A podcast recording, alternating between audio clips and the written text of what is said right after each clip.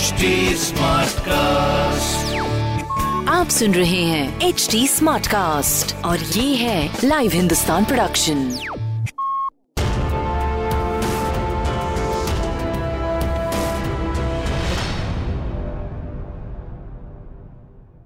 पूर्व केंद्रीय वित्त और गृह मंत्री पी चिदम्बरम को आज यानी सोमवार को सुप्रीम कोर्ट से राहत नहीं मिल सकी वे एक ऐसी कानूनी लड़ाई में उलझ गए हैं जहाँ उन्हें सीबीआई ईडी और अन्य जाँच एजेंसियों के दायरे से बाहर आने में कुछ समय लग सकता है। दंड और अपराध का जो विधान है, ये कोई काव्यात्मक विधान नहीं रह गया है। जब सियासी नेताओं की बात हो, राजनीतिक नेताओं की बात हो तो हर चीज़ के बहुत से मायने निकाले जाते हैं। हर एक्शन की समीक्षा की जाती है। और ऐसे में, यदि चिदम्बरम साहब की गिरफ्तारी को लेकर बहुत तरह तरह की बातें हो रही हैं तो मुझे इस पे कोई आश्चर्य नहीं। आप याद करें आज चिदम्बरम विपक्ष में हैं। लेकिन जब वो सत्ता में थे आज से लगभग साढ़े पाँच साल पहले तो उन पर भी इसी तरीके के आरोप लगते थे। आज जो विपक्ष में हैं, वे कल पक्ष में थे, और जो आज पक्ष में हैं, वे कल विपक्ष में थे, जो उस समय आरोप लगाते थे कि सीबीआई ईडी या इस तरह की अन्य संस्थाएँ हमारा उत्पीड़न कर रही हैं, वे आज सत्ता में बैठे हैं और उन पर यही आरोप लग रहे हैं।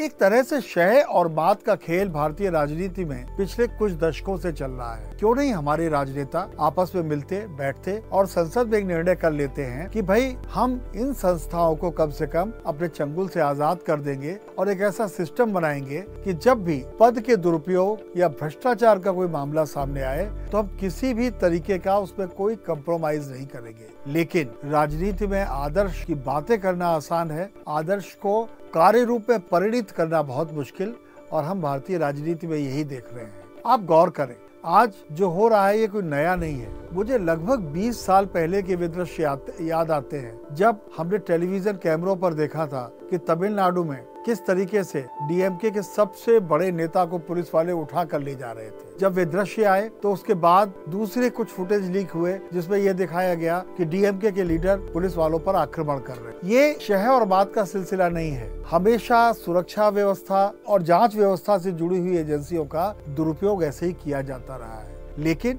इसका सिलसिला थमना चाहिए। और ये थमना क्यों चाहिए? इसकी दो वजह हैं। पहली वजह, जब इन एजेंसियों की स्थापना हुई थी तो हमारे नीति नियंताओं के दिमाग में एक बहुत बड़ा सपना था कि आज़ाद भारत में कुछ ऐसी संस्थाएँ होनी चाहिए जो कि बड़े और खास केसेस को डील करें, ताकि भ्रष्टाचार को और कदाचार को रोका जा सके। आज भी इन संस्थाओं में जिन अधिकारियों की नियुक्ति होती है, वे काफ़ी ठोक बजाकर वहाँ नियुक्त किए जाते हैं। क्या कारण है कि सबसे अच्छे अधिकारियों से सुसज्जित ये संस्थाएँ बाद में विवाद में आ जाती है। वजह वही है राजनीतिक हस्तक्षेप। और दूसरी बात, संसार के सबसे बड़े लोकतंत्र को यदि संसार का सबसे अच्छा लोकतंत्र बनना है तो उसे कुछ अच्छे सिस्टम भी बनाने होंगे। दुर्भाग्य से अभी ऐसा नहीं हो पा रहा है, लेकिन हमारे देश में एक बहुत अच्छी बात है कि हम कुछ चीज़ों को अडॉप्ट करते हैं और कुछ चीज़ों को विकसित करते हैं।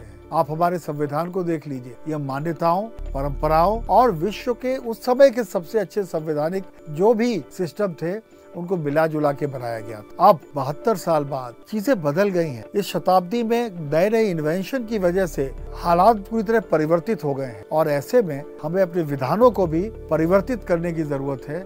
उम्मीद है सारे नेता आज नहीं तो कल दलगत राजनीति भुलाकर इस संबंध में ज़रूर विचार करेंगे। आप से अगली कड़ी में फिर एक बार मुलाकात होगी लेकिन मुझे उम्मीद है कि आपके सवाल हमें मिलेंगे और उन सवालों का जवाब हम हमेशा की तरह आपको दे पाएँगे। बहुत बहुत धन्यवाद।